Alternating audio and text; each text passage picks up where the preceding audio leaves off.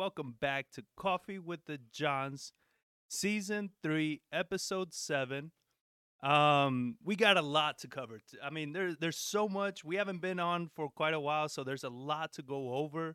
Uh, there's a lot of fear in the market, especially with a lot of investors that we know. We're a part of a few masterminds, and we've been speaking to very successful investors, new investors, and there's a lot of fear across the board with with everybody. And um, we're going to cover that fear. We're going to cover the recent rise in interest rates, you know, everything that's going on in the market. So, uh, strategies. We're, we're going to finish off with some strategies, things that have been working for us, and how we're preparing for what's coming. I mean, we do feel that, you know, there is something coming down the line, and it could potentially be bad if you're not ready. So make sure. well, it depends. st- it could be bad, could be good. I mean that that conversation we were at that mastermind panel we were on yesterday, where there, uh, Pritchett was uh, saying like I was talking with a big investor yesterday, and it was very interesting. Where he said like, yeah, these last couple years the investment environment has sucked, but it's actually getting much better now. So But that's what I'm saying. If you are prepared, it could be good. If you're not, it could really hurt you. So it's definitely something that um you know we're looking forward to, and we're we're trying to ourselves understand. You know because uh we haven't been here doing this long enough to to know what a turn in the market looks like. We've studied it a lot, um, but we don't know. So please comment, add your questions, any concerns, any input that you guys have. Everything is welcomed. Um, we like um, we like you guys participating. So with that being said, I am your host, John Barber, and with me as always is co-host extraordinaire, Mr. John Bar. mm-hmm, that's me. How's uh how's everything been, man?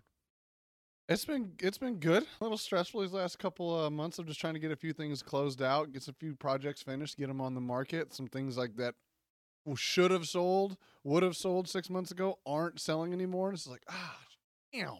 So trying to adjust to that market and just like what can you do to try to incentivize and push those sales uh, and to get them sold? Like what do you need to do? Do you need to drop the price? Do you need to do incentives? Like what is it that you exactly need to do to get those get those things sold? Yeah, So, and, and, been- and what are you seeing? Are you seeing that, especially when you when you're listing properties and you're seeing comparables and stuff? Are you seeing more incentives being given out to either buyers or agents or Uh, no, I'm not yet, and that's one thing that we had a discussion yesterday. And I called an agent that's doing some stuff for us, and I was like, "Hey, I want to offer incentives, but the way buyers find properties is much different than it was 10 20 years ago when then we had a last big recession and stuff when you needed to incentivize ability to get houses sold so this is the first time you've had to offer these things in i mean what 12 years 14 years? So uh, it's a big shift where we're talking about okay how do we get the incentives out there? How do we get this stuff done to dr- besides just doing price drops how else can we incentivize buyers to come look at our properties to buy them? So uh, i'm not seeing it and you should i think you should be seeing it and we're going to be offering those things on the properties we're listing now. It's like hey buyer incentives whatever that incentive may be where it's either concessions it's appliance packages it's free upgrades it's buy down points for rates because that's a huge problem right now is those payments so yeah, I definitely uh, agree that I think should people should be offering in some form of incentives to get people to do it because that, that is the problem now. That we were talking with uh, uh, Dan Francis, the CEO of Stepstone, yesterday. He says he asked that question, and he just basically asked like, "Hey, in 2009, 10, 11, oh, we were seeing buyer uh, buyer agent incentives saying, hey, we're going to offer instead of three percent, three and a half percent, or bonus of a thousand, fifteen hundred." And I just kind of pushed back. Yeah, but in 2008, it wasn't the pro- like it, it was a different problem. It was like nobody wanted to buy houses back then, and there was not very many agents. Right now, we have the opposite problem. People want to buy houses, but prices are just way too high. Mortgages are way too high. They're too expensive, and we have a ton of buyer agents out there. So the problem is now the payment, not the agent and finding buyers to incentivize to buy houses. 'Cause people want to buy them, they just can't afford them. So how do you do that? You can do buyer incentives as far as like, hey, we'll offer you three thousand dollars to buy down your rate from a seven percent to a six percent, or whatever you need to do to make that payment more affordable for them, and pre- basically prepaying their interest or doing. Uh, we had another one of the agents yesterday talk about a, a two two one buy down. I wasn't exactly Mhm. sure like what he exactly meant by that, but he said he is offering those two one buy downs, and it is exactly that. Oh, it's like buying down the interest It, rate. it was like it, it bought down the interest rate a percentage or so on the first year, and it bought it bought it down another percentage the second year. Yeah, something like So, that. it was like, interesting. Yeah, it was like a two one. The, the way it sounded, like it bought it down two percent the first year, one percent the second year, and he said it was costing him about ten thousand dollars. He's like, but it gets the property sold. yeah. So that's one thing you have to do. Or another uh, agent, when asking you yesterday, was like, "Are you guys still buying flips?" Like, I, I definitely would. I said, but I'm com- underwriting them completely different. To where instead of six months ago or last year, I was like, "Hey, this is the ARV." 75% minus repairs, I'm buying at that because I ha- thought that the price was going to increase. But even if it didn't, I was still good at those numbers. But now it's there like was a lot of demand in the market. a lot of demand. Now I'm looking at a property. What's the value today? Minus Minus ten thousand dollars, seventy percent off of that, minus repairs, and I'm even trying to get another like ten thousand dollars off of that to give me en- enough room to where if I wanted to sell it, wholesale it, do something like that, we can't.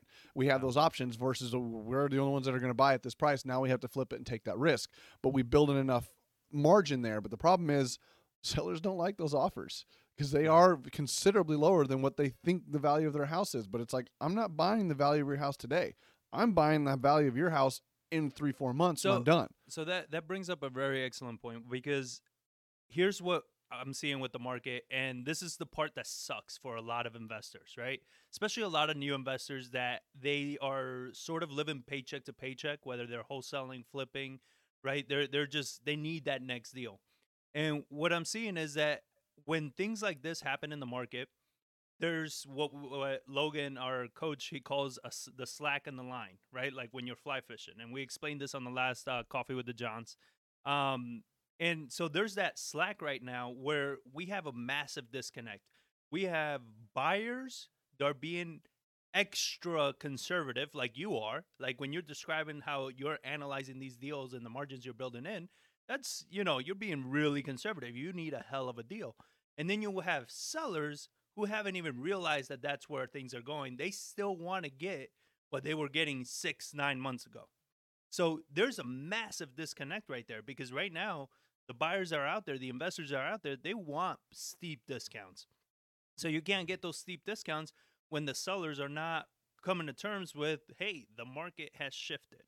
So this is why, you know, one of the biggest things that you can be doing right now is improving your follow-up game, right? When you are speaking to sellers and everything, you submit an offer. It might be low, you might piss them off and everything, but follow up in a month, follow up in a, in two months, because these people they're gonna see that they're not gonna be getting, even though they're getting wholesalers submitting these offers and submitting the offers that they want, they're not closing on them.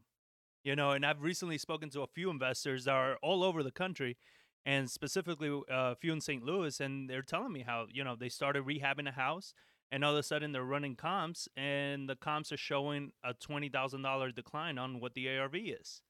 You know, depending on how you're rehabbing houses and the work that you're doing, like a twenty thousand dollar drop could really wipe out. Well, I mean, you look at two hundred thousand. Think about it on a percentage margin, where like they say your average business makes ten to fifteen percent profit.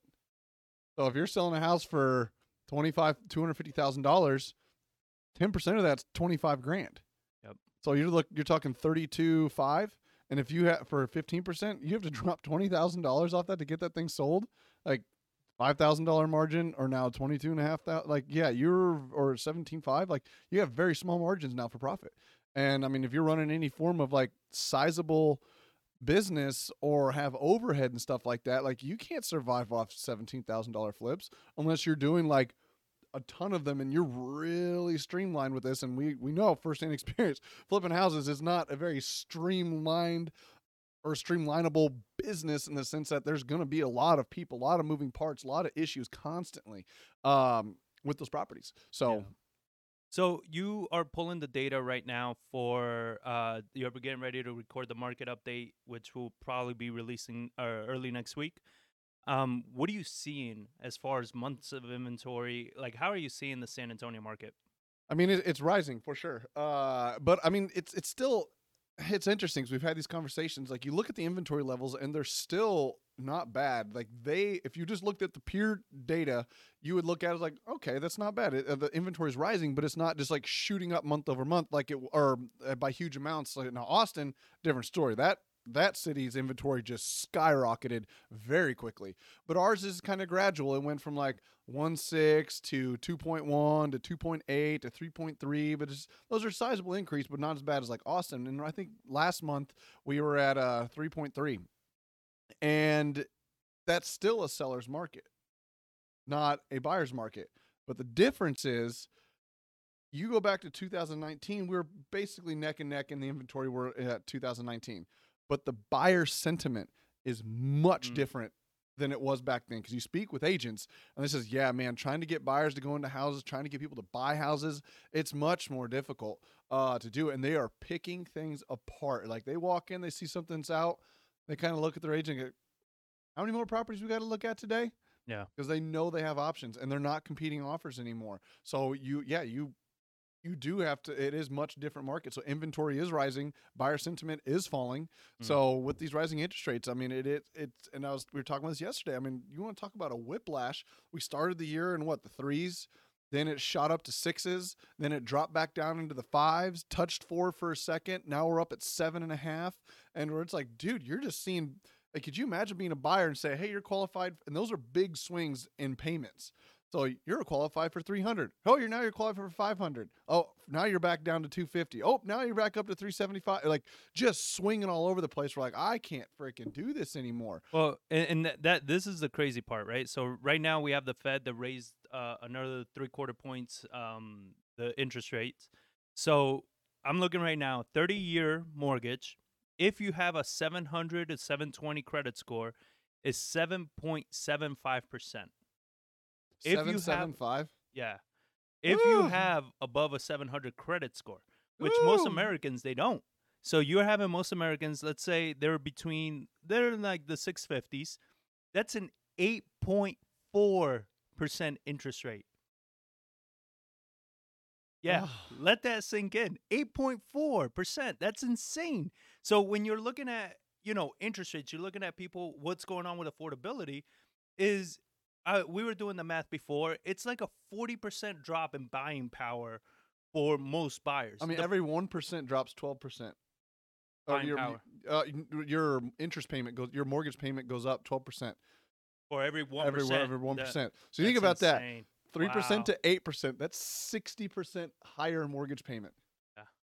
That doesn't now that I don't know what that equates to like dropping in power. and I Yeah. don't think it's a straight 60% drop, No, your no. payment's up 60%. So it's like holy shit. Well, but I was I was running these numbers on like what houses selling for and everything, and it's a, a it's about a forty percent buying power drop. So, the, but here's the biggest problem, right?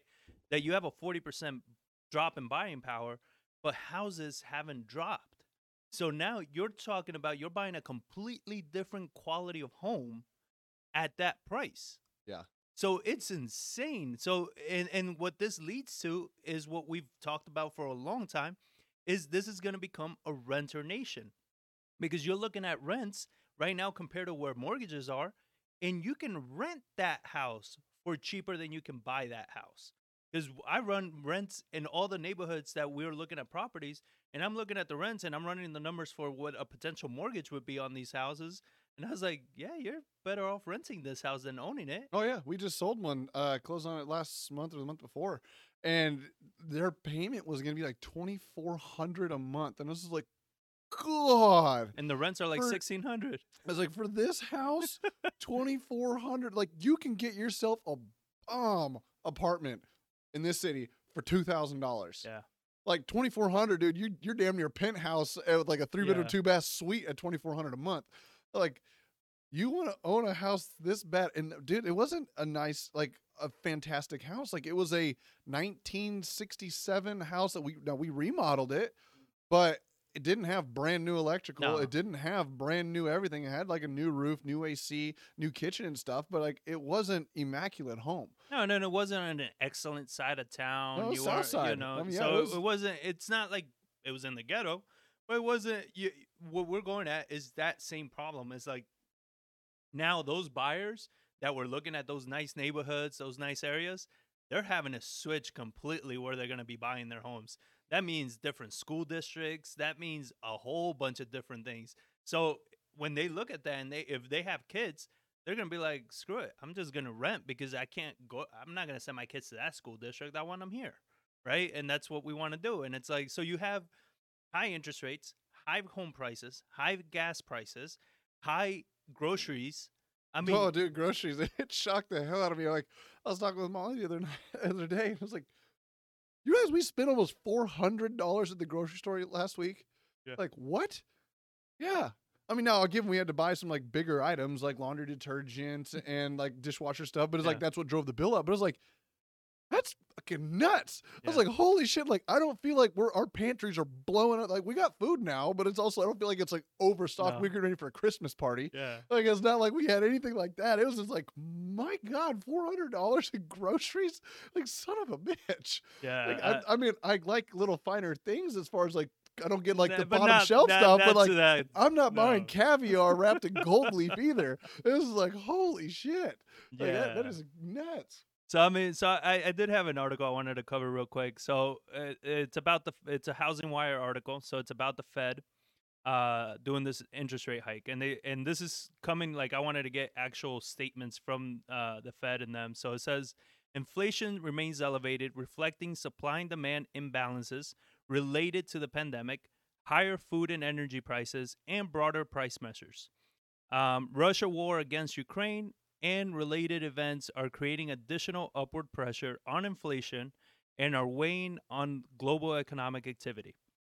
So that's another thing is that not only you let's keep adding to all this, right? Like the, we just got out of a, uh, a pandemic, um, massive printing of money, people not paying their mortgages. Uh, I heard recently that I didn't even know this was happening, but they were doing car loans where you didn't have to make your first payment for like a year or 18 months out.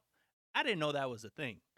You know, so it was it was a program that they were running that if you were in forbearance and you showed that you were in forbearance and you needed a car, they would give you a car loan, but you didn't have to make a payment for like 12 to 18 months. So now you're having all these people having to make a payment that's close to a damn near a thousand dollars. Dude, I saw uh, something rolling through on Instagram or social media or something like that, and it was it was Dave Ramsey. It was Uh. a clip from him, and there was clips to people like telling him what their car payments were, and it was like younger millennial, whatever's behind us, Gen Z or something like that, and like. Yeah, my uh, I have a okay. I have this fancy car, whatever's a 2021 Toyota, whatever it may be, and my uh, payment is a thousand sixty seven a month on that one. And my wife's car is a 2020 something or other, and her payment's thirteen hundred dollars. And it switched back to Dave Ramsey. He's like, thirteen hundred dollars, thirteen hundred dollars for a car payment. Oh my god, that's a freaking house payment, dude. And now you got another thousand dollars, twenty three hundred dollars on car payment. You just shot yourself in the foot. I mean, you might as well just take a nail gun and slap yourself in the foot right there and just stay there socioeconomically the next like ten years. Like, my God, people are dumb. Holy And- crap! but it was just yeah, like, and, and you're not even talking about like they bought a Porsche or some shit. No, it was like it, I mean they were nicer. It was like an Infiniti or an out, but Yeah. it wasn't. Yeah, you're not talking luxury, but you're upper line. But it's just like you're 22 years old. And you got a freaking thirteen hundred dollar car payment for the next freaking six years. It's like my God, people. Yeah, no, it, it, it's it's been insane, and you. So when you add all these factors together, what's the point of all this, right? Um, it's not to scare you guys. Like if you guys are listening to this, then you're more educated. You you're trying to get more educated, um, and it's not to scare you. It's just to help you understand where people are, and hopefully for you to avoid those situations, right? Like for you to avoid getting into too much debt, getting into things that you can't afford. I mean, what's possibly coming down the line? It is pretty much, it could be pretty bad, you know, because for a lot of people, uh, they're already talking about massive layoffs in a lot of companies. Here in San Antonio, I don't know if you saw this, but you have we have a Rackspace, which is a massive company Mm-hmm. they own a building on uh on the northeast side of San Antonio of 1.2 million square feet. They're about to move to a new building that's ranging between 70 and 90,000 square feet because they've downsized the amount of employees they have because they're getting more remote workers, more work from home workers, all that. So they're going from 1.1 million square feet down to about 90,000 square feet Yeah. building. Like when you take that, you know, you run Well, those numbers. like when I saw that, and I was just kind of like, but Rackspace was a cloud computing company when they f- were founded. So like, I'm wondering how much of that 1.1 million was just data storage. So like, what was the office size and Yeah. down? So they're saying like 200,000 square feet down to 90. but they specifically said it's because of their downsize of uh, employees. They Yeah. they specifically said in the article that it was because they have so many remote workers and they've outsourced so much of that work. So it's they're downsizing, and we're seeing it across the board. I saw even um your your favorite company, what is it, Opendoor? Um, they they're downsizing like eighteen percent. Elon Musk that just went into Twitter and he's laying freaking off firing like 7,500. I was reading on that this morning. Uh, he's laying off like 7,500 employees and he got sued because there's some federal law that says that you have to give people 60 days or something like that for mass I layoffs. believe that. Yeah. Uh, but I, I don't know. It, it's going to be that'll be interesting. But yeah, Yeah. Uh, and I, I was seeing like commercial real estate. They said they don't feel like they have. We've seen the bottom of the commercial real estate yet because of the way those things, those leases and stuff are turned out. But they're saying that studies have been done and companies only need 80% of the space that they used to. That's- so that's a 20% drop. And when you look at the square footage drops and like price drop and everything like that, when you take that in, it's like, I mean, commercial values just dropped 20%. And those loans that those things got originated on however many years, decades ago, were based on full occupancies and those rates. So this big pandemic shift, like they don't feel like that's rolled into the commercial real estate yet. So it's going to be very interesting to see uh, how that plays out in the coming years. Because there's and uh, they're talking about like what's the opportunity that could be there. Yeah. Because there's no such thing as like a quote unquote bad product. It's just a bad price when it comes to real estate. So it's like you just paid too much. If you would have taken another hundred, two hundred, three hundred thousand dollars off that commercial value or loan and your purchase price, then it would have been a good deal. Yeah. But when you buy at ultra ultra leverage highs you can get just to try to eke out that return, or if you're a big syndicator, make your fees and not really care about the long term projections of your project, like you're that's that's not going to be uh, it's not going to be good. Well, and another article I was reading was they were talking about that you have this past year there was about forty percent of commercial leases didn't pay their their their lease. Forty percent. Forty percent. I was shocked at that number, and but then at the same time I wasn't because then when you're looking at where everything is, and they keep talking about low unemployment and all this, but we keep hearing and seeing so many people laying off people. They're not even just laying off, but they're they stopped hiring, right? So they're not hiring as much as they were before. Everybody's very scared and concerned about what's coming down the line. So massive companies, Facebook, you know, Apple, all of them, they've completely drastically cut down on their hiring and they're even preparing to do some cutbacks. Well, like Amazon said they they were doing a corporate level hiring freeze. Yeah. Just like Ooh, we're just going to hold off for right now and see what happens. So the big big layoffs haven't happened yet, but there's talks. Yeah, there's, There's talks and and for sometimes those are the talks that actually get them to happen. Yeah. You know, when you start talking about all these things and you start preparing for something bad to happen, you kind of cause it to happen in a way, right? Because Yeah. everybody is like, let's not spend. Let's not do this. Let's not do that. And all that has a trickle effect. It Yeah. affects the next companies But you would have put the money in. That's exactly what needs to happen though Yeah. to curb inflation because and we were having in our some of our private text ch- uh, chats where somebody asked like why are bonds in the stock market moving in the same direction they're supposed to be inverse of each other like when stocks go down usually bonds go up bonds go down stocks go up but it's like well that's the problem with inflation like the markets move at the same time because inflation kills the shit out of debt so nobody's going to put debt at 2% when inflation's running at 8 so they hold cash and then nobody's going to do put things into stocks because stocks borrow off of debt and then off of spending power of people and potential growth. So people sell stocks to hold cash. So people start hoarding cash in inflation because there's because you talk about that cash is trash. You're like, God, your cash isn't even beating uh, inflation. But you look at it, it's like, geez, if you just put in a high yield savings account, you're getting three and a half percent. Inflation, yeah, inflation's eight. So you think about it, like you're only losing four and a half percent. You look at the stock market, it's down 20%. You look at bonds markets and it's down 15%, 18%. So it's like cash has almost become the best of the worst evils yeah. right now. So No, I do believe that right now cash is going to be king. Like if you can sit on cash and you can liquidate some assets and and sit on it, because the way you're looking at how all these things are going to come down the line, we're already started seeing it in the more in the luxury side of real estate, where we have a a, a buddy of ours that he was telling us about a property here in San Antonio, listed for 1.5 mil yeah. this year. It was down to 1.2 mil, and he was in talks And with the it's dropped to agent. 999, so a million. to a million, but he's in talk with the agent at between six and seven hundred thousand.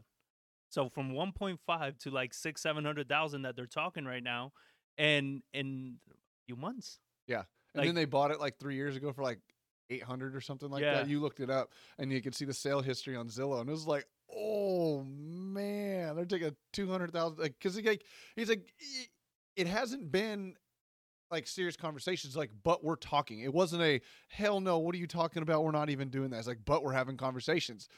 Last year, if I would have offered that, I wouldn't even got a call back. Yeah, it would no. have been a middle finger, and that would have been it. So, and this is the time where, like PBD says, um, Patrick David. If you guys haven't heard, definitely check him out. Uh, but he does say how he's like, this is a time to make disrespectful offers. And what does he mean by disrespectful offers? Is that don't be ashamed or shy to submit low offers right now, because that's where the market is heading. I mean, we've So- got we've gotten them on some of our properties. Yeah. I mean, we listed one uh, one of our rental properties. I listed it for I think like two forty five, and then dropped it to two forty, and somebody came in and offered two hundred five. I was like, "Get the hell out of here!" And it's Yeah. like, "What?" And I asked, "What was that for?" And they're like, "Well, because it'd been on the market for a long time. It'd been on the market for three weeks. There was already That's a somebody, long time now. Yeah, there was already somebody out there trying to because you're gonna have to change the baseboards, the money she's have to put into it. I was like, no. And then eh, I was like, I'm not taking that. And then uh, and it was exactly that. They were trying to uh, uh fish for offers. Yeah. So Yeah, so uh, I mean, we're we're seeing all these things, and it's gonna create a lot of opportunities in the market, but you got to be ready for it. So yesterday in our text community, I sent out a message asking people, "Are you worried about the possible coming collapse of the real estate market?" Right? And there was a quite a few people that were saying yes, they are worried a little bit. What I found interesting were all the people that said no. and why I find this interesting is because I know we personally know a lot of them, and we know they haven't been in real estate long enough. And to just say no, I don't think it's uh it's a very uh good idea. Like you should always be concerned, right? Uh, When 2020 happened, we were concerned about what was happening. We were moving forward with our investments, with everything we are doing. We were moving forward cautiously. Where a lot of people were, you know, balls to the walls and uh, all excited about it, we were being cautious. Now the market is turning, we're being cautious again. And Ray Dalio says, you know, more cautious. Ray Dalio says, if you don't worry, you should worry. But if you worry, you shouldn't worry. Right? Because it's one of those things I think, and you can frame it however the hell you want to frame it worrying, concerned, whatever. But if you're not, you know, curious about what could happen, you're going to have too many blind spots that you're not going to see because you're overconfident. You know, you're way too overconfident thinking, ah, I got this. Oh, it's not a problem. Oh, there's going to be a hell of an opportunity.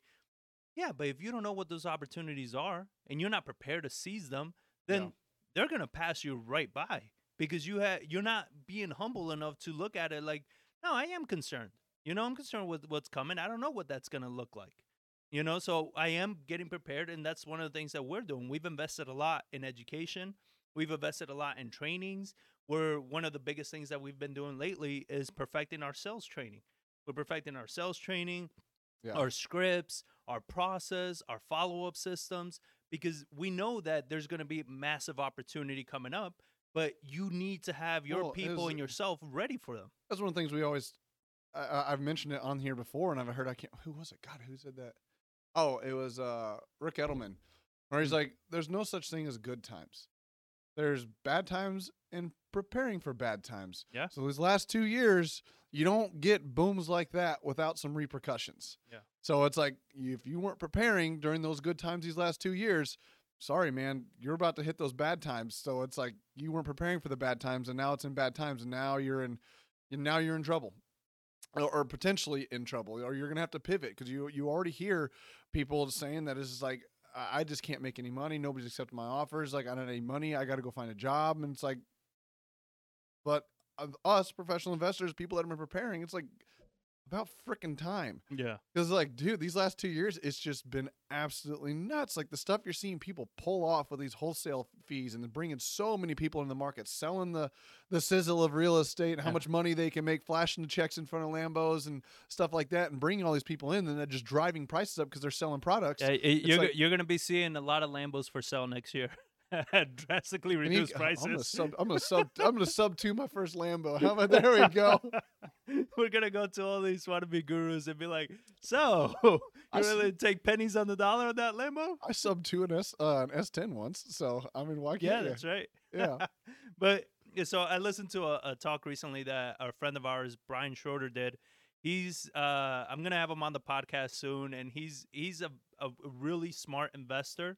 Um, he doesn't know I'm gonna have him on the podcast soon, so go- Is that go- you just? Is that just you like projecting into yeah, the I'm- I'm, universe? that throwing it out to the universe. I want him on the podcast. Th- This man is beyond successful. I mean, he has multiple businesses in real estate that had successful exits of three real estate companies. Yeah, like- they've they've held like over 200 properties, um, doing a ton of business. They're they're just crushing it. They have a realty company, hard money lending company, everything. Um, and one of the things that he was saying, he says like we're in a transitionary period right now, but here's what's worse is that we're heading into winter. And I'm not talking about the Game of Thrones winter that everybody keeps talking about. Winter's coming. No, like legit winter, where winter in real estate isn't good. You know, it's typically uh, things slow down. You have the holidays. You have a lot of things. So y- there's a our, our seasonal cold winter is what we're talking about. Exactly. Like, and that's what I've been worried about. Like our inventory's been rising during the hot summer months. And I was like, dude, leading into wintertime, it's like that's when just natural cycles of real estate inventories levels rise and median sales price drops. But through the summertime, we were already having that, and that's that's double headwinds that you're heading into like some of the worst times of the year. And I was like, oh shit, yeah. great. So got- that so that that was his point is that we're heading into a winter, and spring is a long ways away. And for these investors and wholesalers that are used to living paycheck to paycheck, it's going to be a really rough winter. You know, it's going to be a winter where they may have to go get jobs. They may have to go, you know, drive Uber or Lyft or something like that, which is perfectly okay. You know, like you got to do what you got to do to take care of your bills, but it's going to potentially be a pretty rough time because, like we talked about before, everybody says, oh, you know, I can't wait for the crash. We need a crash, blah, blah, blah. And I'm like, well, what are you going to do when it crashes? Oh, I'm going to make a lot of money. No, but what? I don't know. Exactly. Yeah. You don't know how it's like because you don't make money in the, re- the re- the recession. You make money coming out of the recession. Yeah. It's like as things are going down, sliding down, and that slack in the lines, like it gets very difficult Yeah. because your sales are down. People want still high prices. Like it, the fear hasn't set in. Real estate is a leading indicator in my mind of like kind of where the overall economy goes, especially when you see the Fed driving it with the interest rates. Because you think about how many hands touch the real estate market between your farmers planting and growing trees, the people cutting those trees down, or the, all the iron ore that's come from metal buildings, all the brick that comes from that stuff. Like, and you think about the supply chain of how many manufacturers touch that finished product in your house. Then you buy that house, move into that house. What do you do when you move, buy a new house and move into it? You got to furnish it. New appliances, new beds, new everything, landscape. You got mm. all of those things you got to buy. So you think about how many hands touch that real estate market and like with interest rates being jacked up this high you can tell like the economy is going to slow down because of that. Yeah. so once those rates start coming down that's how they literally drive the economy is through those interest rates and real estate's a huge piece of that market. And i mean people don't have as big of families when they live in a one bedroom apartment no. but if they have a four bedroom house, like, hey, we can fill this thing a little bit. We have a little more money. Yep. So it, it's one of those. It's a, it's kind of a leading indicator. And like right now with the winter with the highest interest rates, like I I do suspect that, and you can kind of see it in the stock market a little bit. And what they've been talking about, they've already said like, hey, slower rate hikes and things like that. And they kind of hinted at it with the Fed, but he's like, that is for next month. And so that's why the market dropped down. It's like they were expecting it this month or maybe get it next month. But like it's kind of getting, it's indicating they're getting towards the tail end of these massive drivers of uh, these huge interest rate hikes. Yeah. And then they'll start slowly lowering it back down. So, but it's all of what they've done this year has not hit the real economy yet. No. because it's the real estate market and now you're starting to see contractors starting to realize like shit there's not as much work as there used to be anymore. Like i need to lower my prices. Yeah. but the problem with those dudes they made huge money these last two years. They all went out and bought fancy new $80000 pickups and all that stuff. So like that there's going to be repercussions from that these next two three four years. So that's the time And, that tha- and uh that's the biggest lesson I think I've learned from reading and, and studying all the wealthy people that we've studied in the past is that they buy all their luxury items in bad economies. They never buy Lambos, watches, houses during the good times. yeah They never do. During the good times, they got their head down and they're making money. When the bad times come, that's when they go shopping. yeah well and that's we saw the complete opposite. And it's all new investors. Like all the ones that we've seen, they're all new. They've recently started a business. They've recently started investing. So all they know is a great market. That's all they know. yeah So they're they're not even prepared for what's coming because they, you know, they thought the good times are gonna roll. Yeah, and I just it just popped in my head. We're talking about uh like two, three, four years from now. Remember that thing I talked about, like mortgage and taxes, and like how those payments are really going to rise. Yeah. People that have bought these last two, Yeah. three, four years, and it's like, Explain that The- again. Explain that again for anybody that hasn't heard. oh man, I got to add this it's really because it is kind of inter- it, it took a minute to think this through. Oh, So I think you- before before he gets going with that, if you don't know, you can join our text community where you can ask us questions directly about strategies, deals, anything that you're working on, uh, and we respond directly to you. Uh, and then we also give a lot of tips and stuff that you won't hear anywhere else on social media, uh, purely because some of them, you know, they're not. Um, uh, Not meant for public at- forums. Yeah, put they're not way. made for public forums. People get offended. So if you want to join that text community, just text the word YouTube to 210-794-9898 um, and ask us any questions. If you ever have any doubts or anything about what's going on, just give us a, uh, a a quick message and we'll respond. Okay, so back to my point. I know we have clips on this somewhere because I've talked about this several times. So I know they're floating around there uh, in the internet space. Um, but when you think about the way taxes are done, or property taxes specifically, are done here in Texas. So say you bought a house in 2020, right as things were taken off. We so they assess taxes in 2020 as of January 1st of 2020 you bought that house. The first year we only had like a seven or eight percent increase in prices. So now 2021 comes around, they assess your taxes, goes up eight percent. Not that big a deal. Well, now your mortgage pays those taxes in 2021 based on their 2021 values, based off the payments that you started putting in in 2020. So your escrow is going to be short come 2022.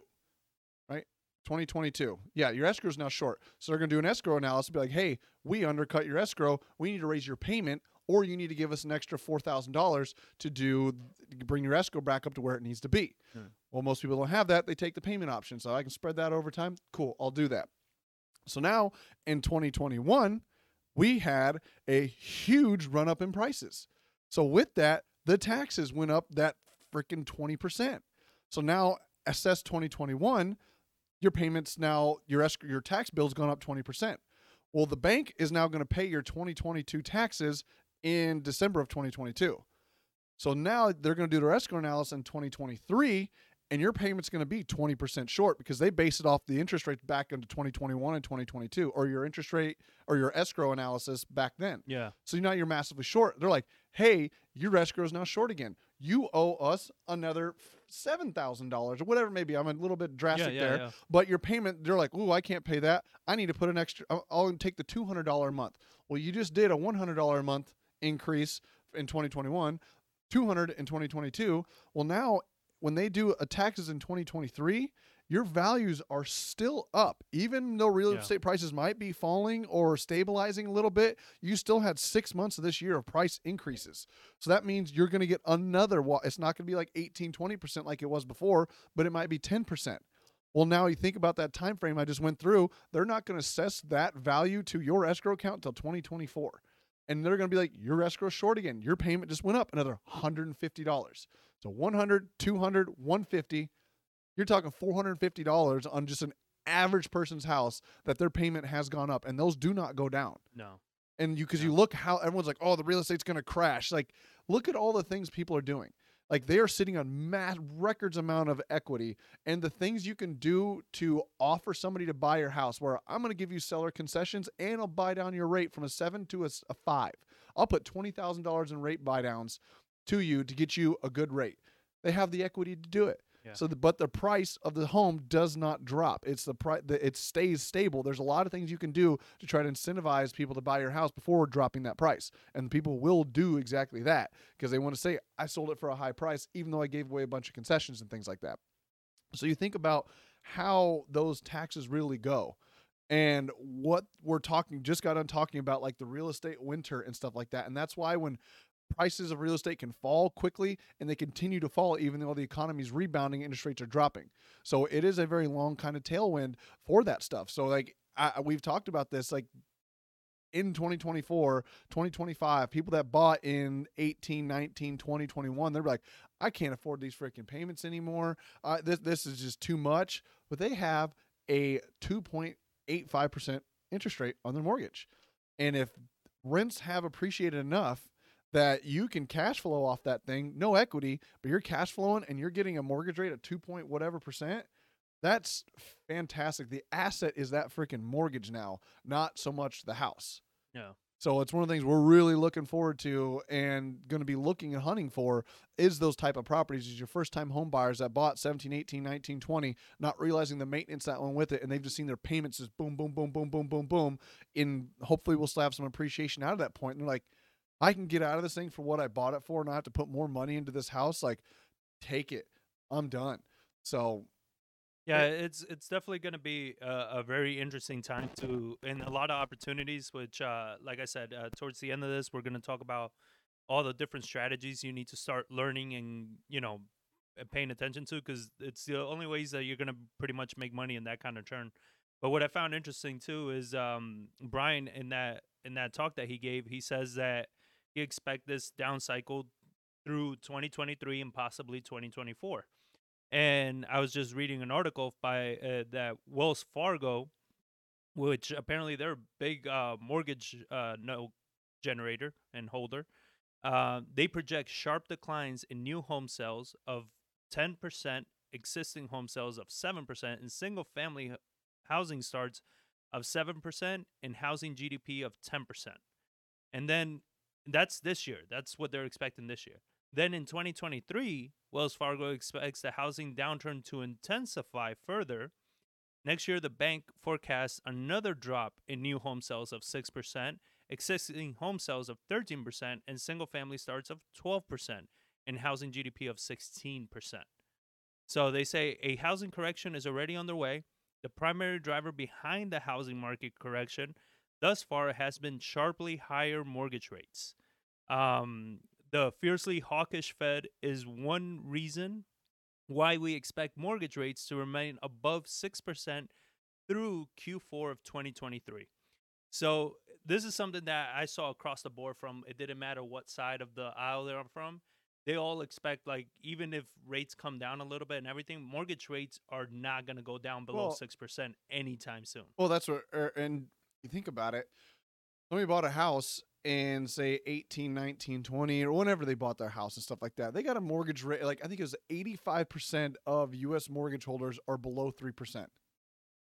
And I was like, holy shit, that is insane. All these people that refinanced everything, this historical one time, like kind of drop like that. And now they look at like I need to upgrade my lifestyle, upgrade my house. I want to upgrade. It's it's a it's a emotional purchase, not a need at that point. And they go, all right, they start going shopping. They start looking at mortgage rates, and they're like, holy shit, that payment is significantly different. Like I'm at three percent now, but now these current stuff at six percent. Even next year, if they say they're right, like above six percent, like six and a half percent, and I'm currently at three. Uh, I'm going to think twice on that. So there's a lot of mortgage. That 85% has to be forced to sell or the need to sell, either job relocation, upgrade, downsize, upsize, whatever it may be, to get those low, super low rates kind of worked through the system to where you get them to where it's like, okay, now the there are more people have these four, five, six, seven, eights, and then they you can start moving around. But when you get looking at so many people that two under three percent, like that's got to work through the system. Yeah. So Well, and I think that's also going to create more pressure on real estate because you're going to have a lot of those people that they're going to probably want to sell, but they're going to look at the market and be like, "Well, where the hell do I go?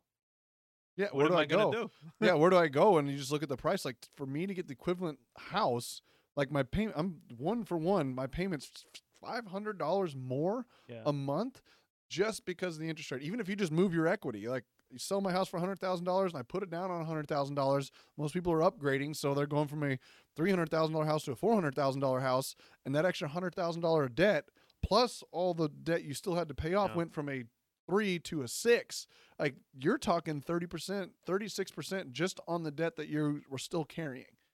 And then now you got to add another hundred thousand on top of it. So yeah, it's gonna be very expensive, and a lot of those people are like, there's a lot. It's gonna be a very long tailwind that, uh, or headwind, I guess, at that point to kind of get behind those rates and just see things kind of stabilize. Yeah, and I mean, and then you keep having even more downward pressure from the stock market.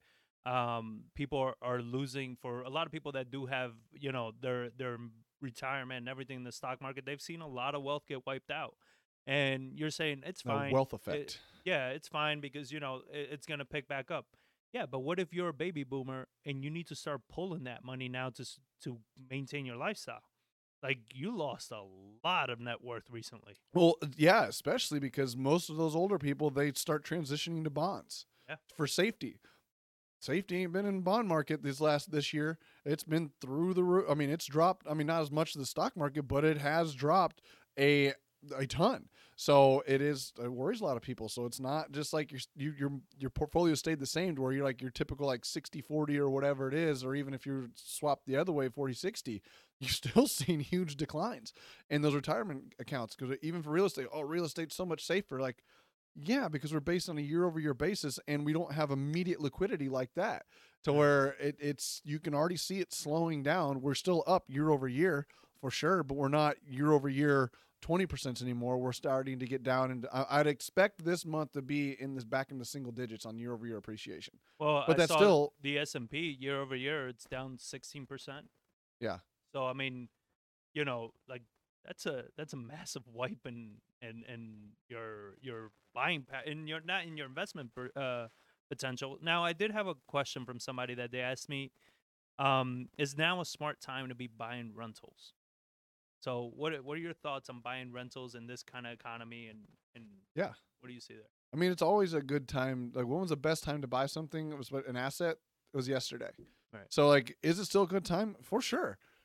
If you buy the right house, is it a harder time to buy that right house now? One hundred percent, Right. for sure. But is it a great time to buy rental? If it cash flows and you have enough spread and you know what you're doing, yes. I mean, we're still buying, but it's also like I just talked about. I'm not buying it 75% minus repairs anymore. I'm 10 grand minus 70% minus repairs plus trying to get a little more on top of that. So if I were to buy, I'd be great. But I know plenty of people that are st- would, still buy when the right opportunity pr- presents itself. But like I said earlier, like there's no such thing as a bad product. It's a bad price. So it's on you to find that good property to get that uh, that mortgage payment where you need it to be to buy a rental property. So yeah, it's a good time to buy rental properties. It's just harder to buy rental properties. So how would you be flow. analyzing a rental right now? I mean, it's it's to the solving to the payment. Like you just need to run like, hey, based on the payment, the repairs I need to get, the refinance I need to do, my I would want more cash flow right now than just saying like, ah, I'm doing fine at two hundred dollars a month. Like, no, I would want 300 350 or more. So it's solving to that payment. The problem is people's mortgages are higher than what you're willing to offer.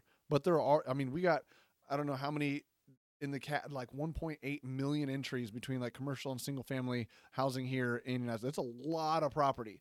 And not everyone has mortgages. So the deals are out there. They're just hard to find. So then- I would then- then solve the to the other- payment. And the other problem is like that they got to factor in is what you talked about before about the taxes. Those people like it affects cash flow because if your taxes are also going up that much, you got to do rent increases. Yeah. You know, and rent increases usually suck, especially if you got to like you're saying if your mortgage went up 150 and you're trying to increase your rent 150, like that's going to hurt your tenant. You know what I mean? Because a lot of tenants and what from what we've seen, they don't make that much more than what they need to qualify for that rental. Yeah. So now all of a sudden, you're they pretty much don't qualify for that extra 100 150 that you got to raise the rents so is there a type of property you're looking at like let's say you know eh, you want to stay within you know the more affordability bracket lower end uh what what are you seeing there I mean, I would definitely try to stay. I mean, it's every investor's got his, got their flavor. Because we had a conversation not too long ago about like people buying new construction. Mhm. It's like just buying a brand new home. It's like you're not going to cash flow, but if you got the the cash reserves and the job to sustain it, and I would buy brand new houses if I was sitting on that kind of employment. Because like a brand new home is going to have very little maintenance. You get the best tenants in the world, but you're not going to. It's going to be a great long term investment. It's not going to be great short term investment. But if you're needing cash today and you're needing to build like a big portfolio that sustains itself without any extra liquidity injection by your W two income, you're gonna have to stay in the C B C class because we wanted to. That's why we haven't bought rentals. Like we wanted to stay in the B mid B and up, and like you can't find those anymore. You can't Yeah. find payments, or you probably can. They're just much harder to find. Which is why we haven't bought anything because we want a certain level of tenant. But to get to that kind of cash flow, you got to start getting into like D, C, low B minus kind of stuff. And those type of tenants take more. You have to be more active with working with them because their credit scores are low. They're the reason that they can only afford a twelve hundred dollar month payment and not buy a four hundred thousand dollar house. Like they're financially not as stable. So you kind of have to work with them a lot more. You have to be active. They can't make payments all the time, so you can't be like, "I'm going to charge you your ten percent late fee and your ten dollars a day. Get out of the house." Like you're constantly going to be turning over tenants at that point because you're never going to be able to get that constantly. So you have to work with them at that point. They will pay, but you have to work with them and you have to talk with them. So it is a much more active piece to get that cash flow. So you have to take that into account when you're buying your properties. So, and, and I completely agree with that. Um, now here here's a fun question I hear and I see all the time. Um, and this is something, guys, that you know I, I'm saying this with a lot of love, so it's not for you guys to hopefully get triggered. But you're but you're the Um, bad John. I'm the bad John. Yes, I'm the one that you know tells you the things that you don't want to hear. Um, don't quit your job for real estate just because it seems cool to do. I see these people all the time on social media. They're like, "Hey, I just quit my job to go full time on real estate," and everybody's like, "Oh my god, I'm so proud of you!" And I was like, "Oh, well, that sucks." Yeah. Like, wh- what are your plans? Are you successful in real estate? Oh no, I haven't done a deal yet. So what are you gonna do? I don't know. Why the fuck did you do that? Like, why would you give up your job for something that you have absolutely no idea what's gonna Well, happen? Just like you said yesterday, like you quit your job. Like, why? What are you wanting to do in real estate? Well, I want a bunch of rental properties. Well, you shouldn't have quit your job then, exactly. because you can't get like your ability to get financing just became infinitely more harder to do. And it's like now you It's can't get your your conventional or uh, conforming Fannie Mae loans at the three percent. You got to go to DSCR loans, and those ones are two to three percent points higher than Yeah. those. So it's like, congratulations. and in just made it this harder to find market, if you haven't been in real estate, you don't have good networks, you don't have, uh, you're not a res- very resourceful person. Trying to quit your job right now and get into real estate could potentially be one of the worst times to get into it because the market's shifting. You're going to need to be very, very strategic, creative with your financing, creative with your real estate strategies. And if you're not a person that's willing to grind that out and learn those things, because it's not that it's impossible. I'm, I believe it's hundred percent possible, but it it depends greatly on you. You don't have the market backing you up like you did a year or two ago. Like before, any idiot looked like a, a freaking genius in this market because the market kept pulling them out. Yeah. But now it's like we're gonna see who the real geniuses are that stay in business. I mean, I also say it's. I've said this like, might not be the best time to get into it, but it'll be a great time to learn. Like you're gonna you're gonna learn very oh, you're quickly. learn. It's like you're gonna learn a lot of like what this market is. But I also say like, is it the best time? Like I don't know, because if you'd have bought in real estate and got into it two years ago, you made money. Yeah. But you learned nothing. Oh, and we saw we we're seeing that with so many. As like you Yeah. just learned how to find somebody, just get a sign a piece of paper, and you found somebody that's willing to pay more for it. That's it. Well, what do you, call it? You're pushing paper. Yeah, you're just pushing paper. You didn't take the ca- uh, take the time to say like, why is this person buying? You're in real estate for the wrong reasons. Because like we had that question asked yesterday, like what would a new investor do? How should they do it? And I said, what made I think us different is we wanted to know. Like we asked questions. I'm wholesaling this property to you. Why are you buying this property from me? Hmm. At this price, I wasn't. It wasn't about the money. Yes, they knew I was making money, but I wanted the education. I wanted their knowledge in their brain in my head. And so we would ask questions. What are you looking at? How much is this stuff going to cost? What does it cost to fix this? So what What's your long term strategy? What's your projected ARV? And then follow up with that person if they're flipping it.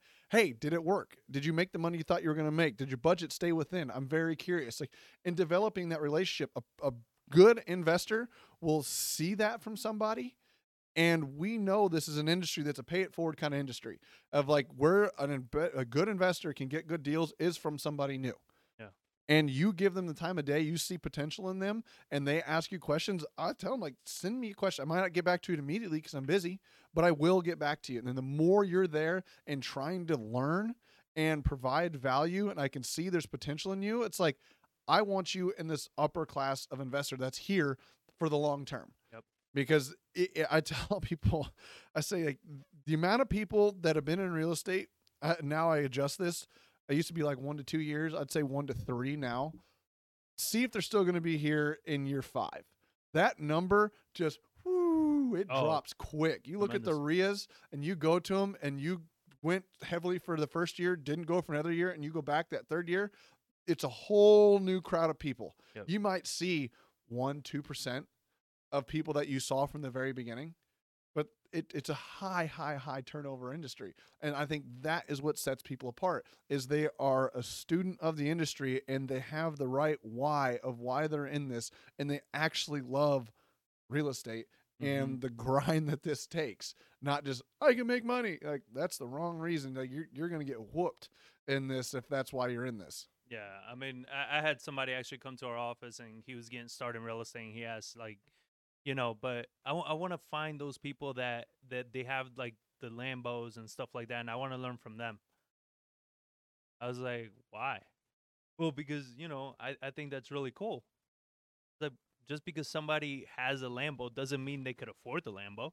yeah You know? can finance a lambo bro it's finance a Lambo. They, you don't know if they're broke. You don't know if they're if they're gonna be here next year. Like my my thing, like the way I look at it is, I rather look for somebody that's been doing this for 10, 20 years, and they've been successful, and those are the people I want to follow. yeah And usually those people don't drive Lambos.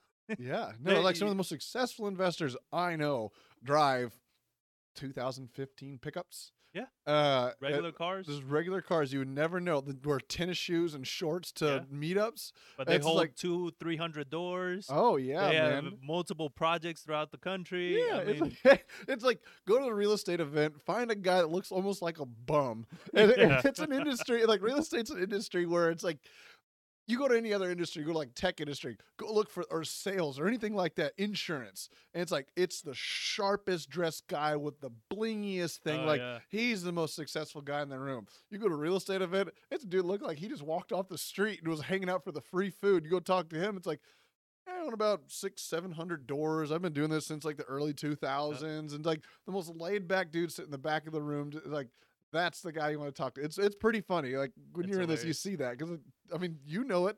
Tell me I'm wrong. Oh yeah, Like, some we, of the people I know are like- all the time, and and and we still see it to this day. The most successful, and I'm talking about legit successful people, Yeah.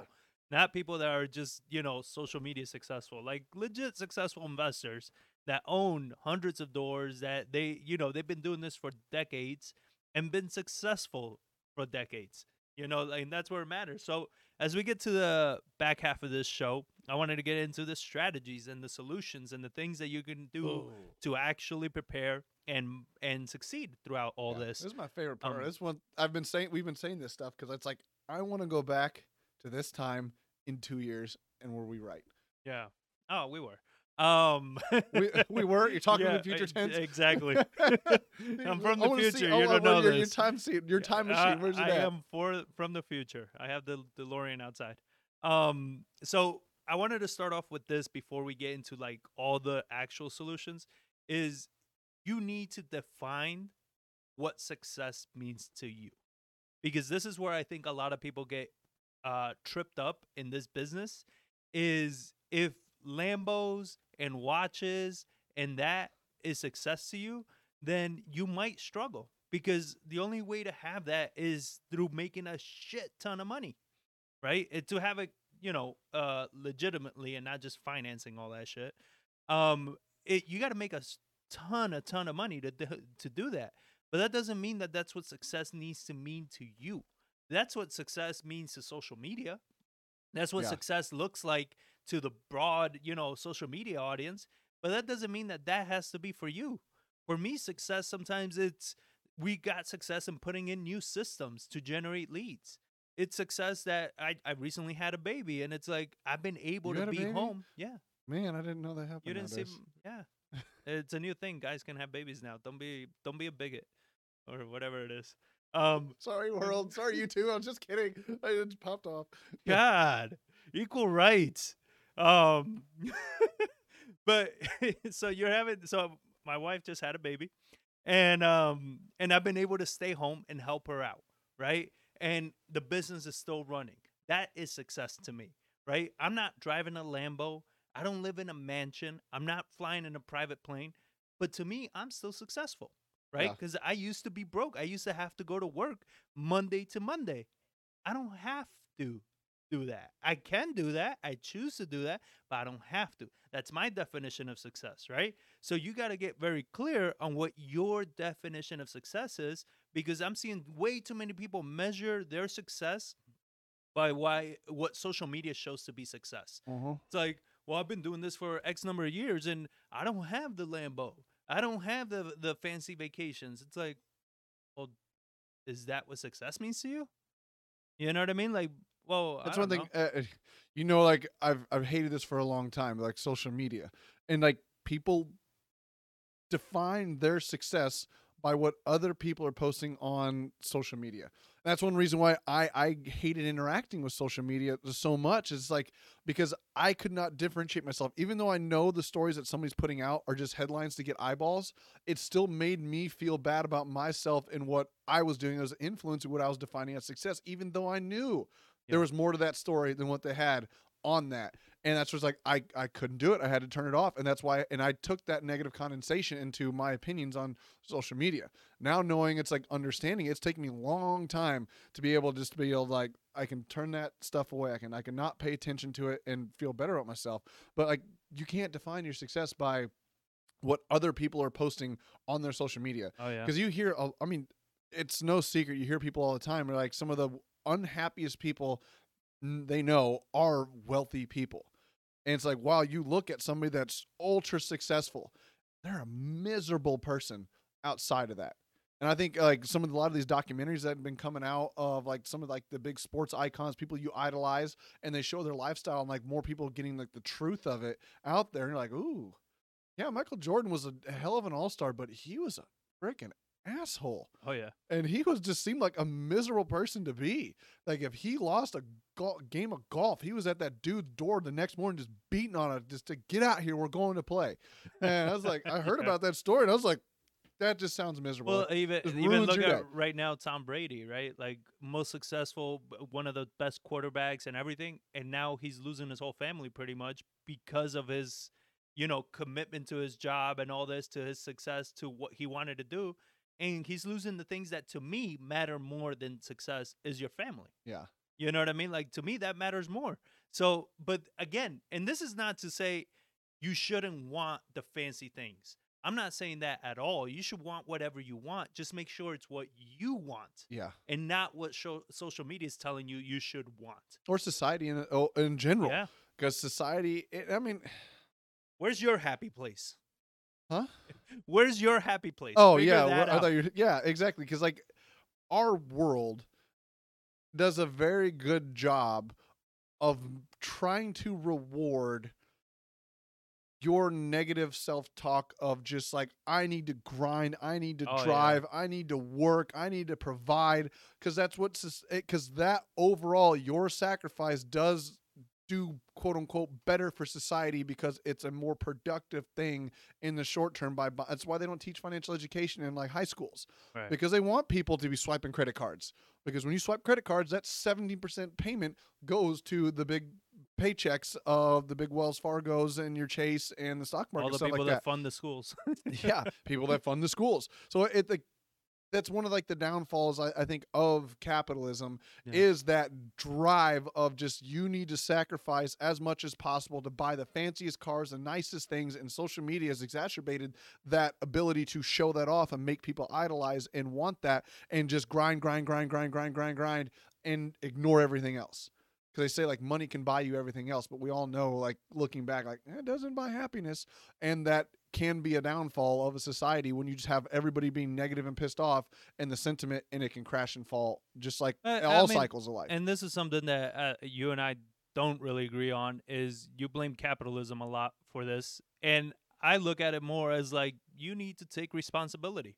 You know, you you need to discipline yourself. You need to focus. If you have kids, you're the one that needs to teach them self-esteem, self-worth where they don't get influenced by these things as much. And we all do. It's not that we don't, but you got to take some ownership of what it is because it, that's the great thing with capitalism in my opinion is that you can choose whether Yeah. that's how you want to live or not. It's true, you one know, so it's it's a hundred percent up to you if you want to choose that lifestyle. It's just you know you got to make the conscious choice to realize, hey, I'm living a life I don't want to be living. I'm stressed the hell out. This isn't what I really want. So then don't do it. Yeah. Follow And it, what you and it can, and like it's not to say you and I disagree or, or agree or disagree. It's just coming at it from different angles or different points.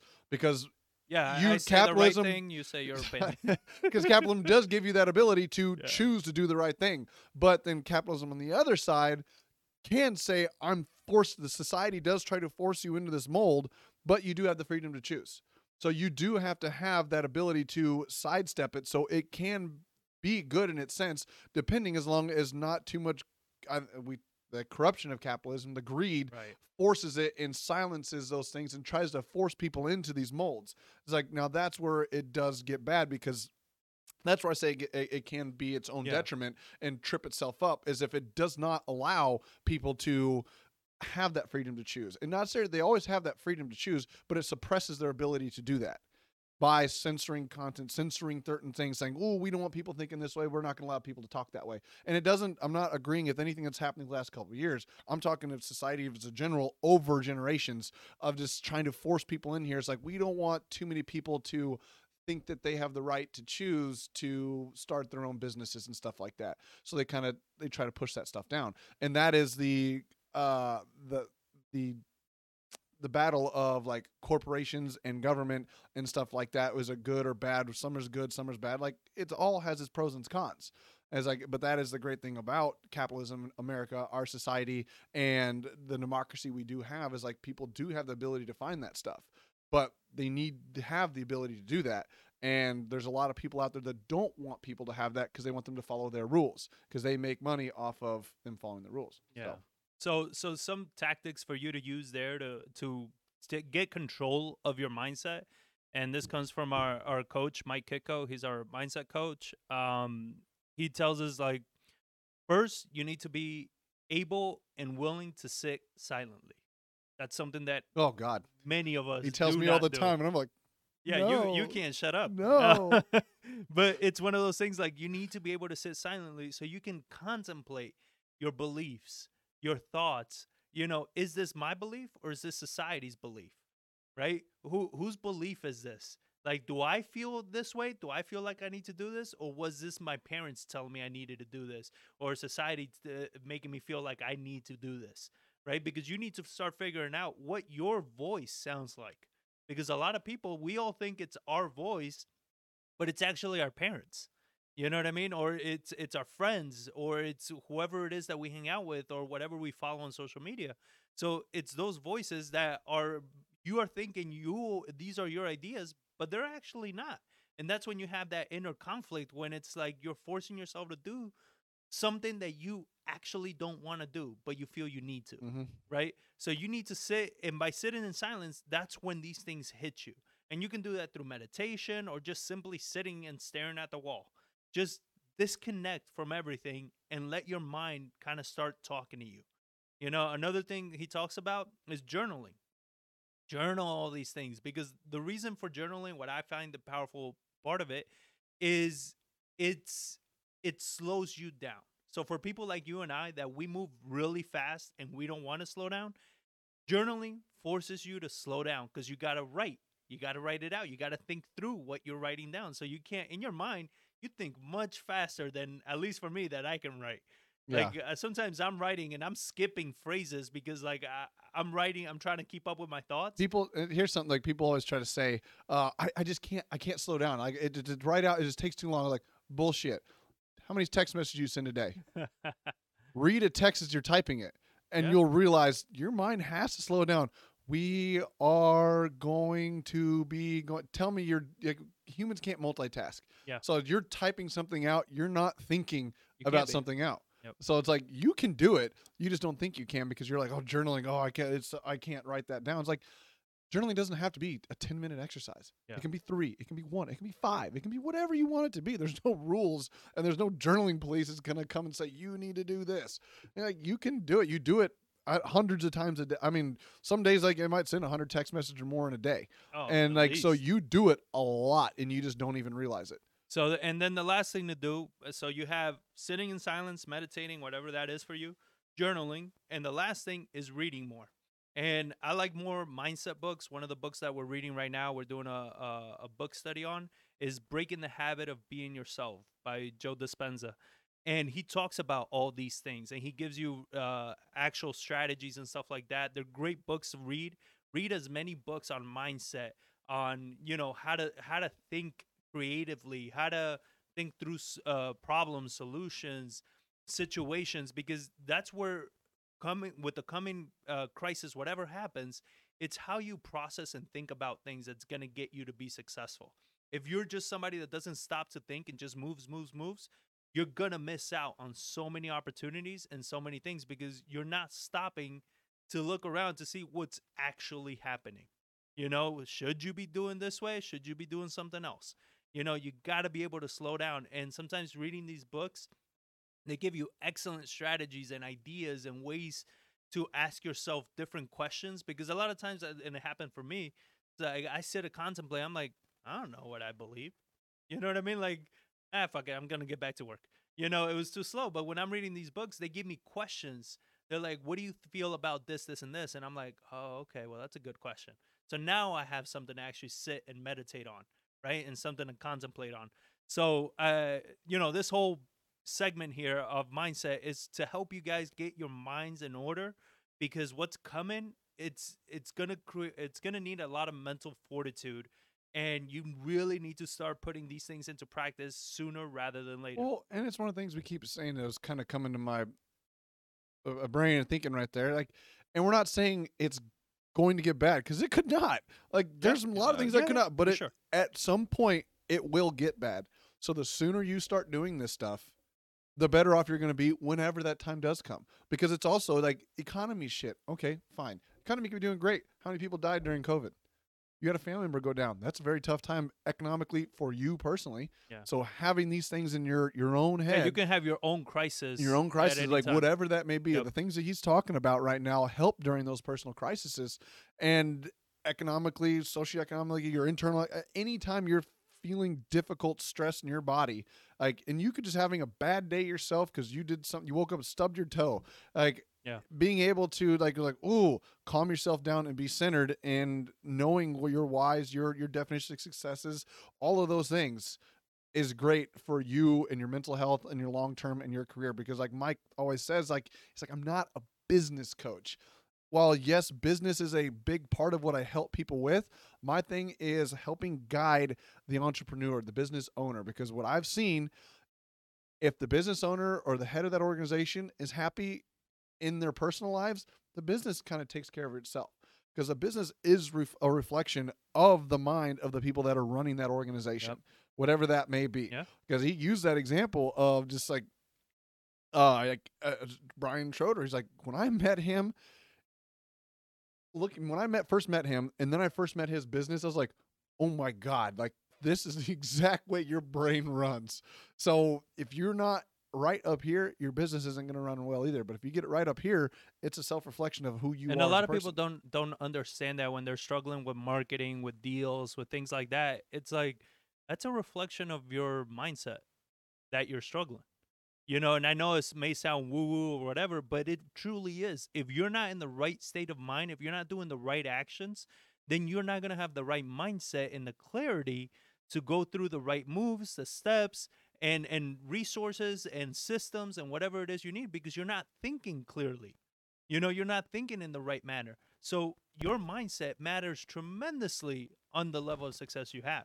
So make sure you implement these things and like always, you know, join our text community and text me. Like I love talking about these things. If you're having some issues, you want to talk cer- through certain strategies, you know, just shoot me a text.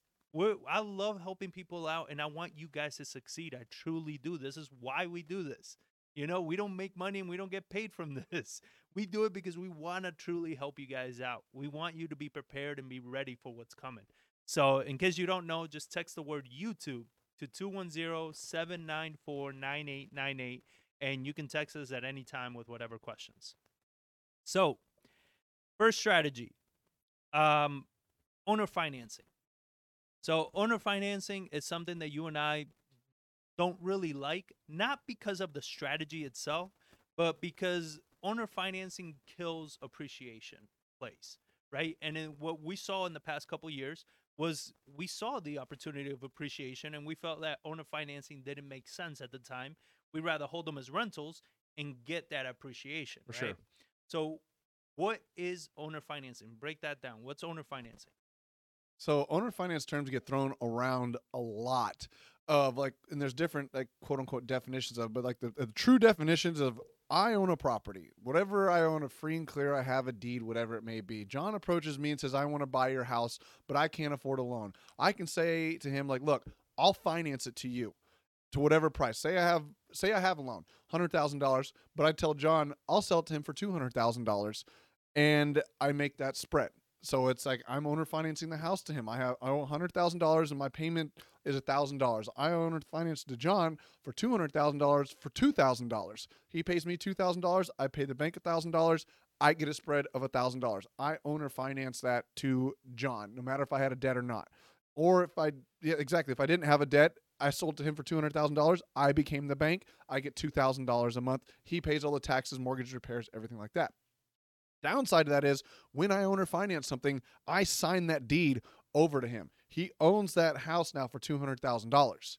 No matter what I owe against it, hundred thousand dollars, one fifty, or zero, I will never get a dollar more than that of the appreciation off that property. Say you bought that in 2019, and now you're trying to sell it in 2023, and say it is now worth three hundred thousand dollars.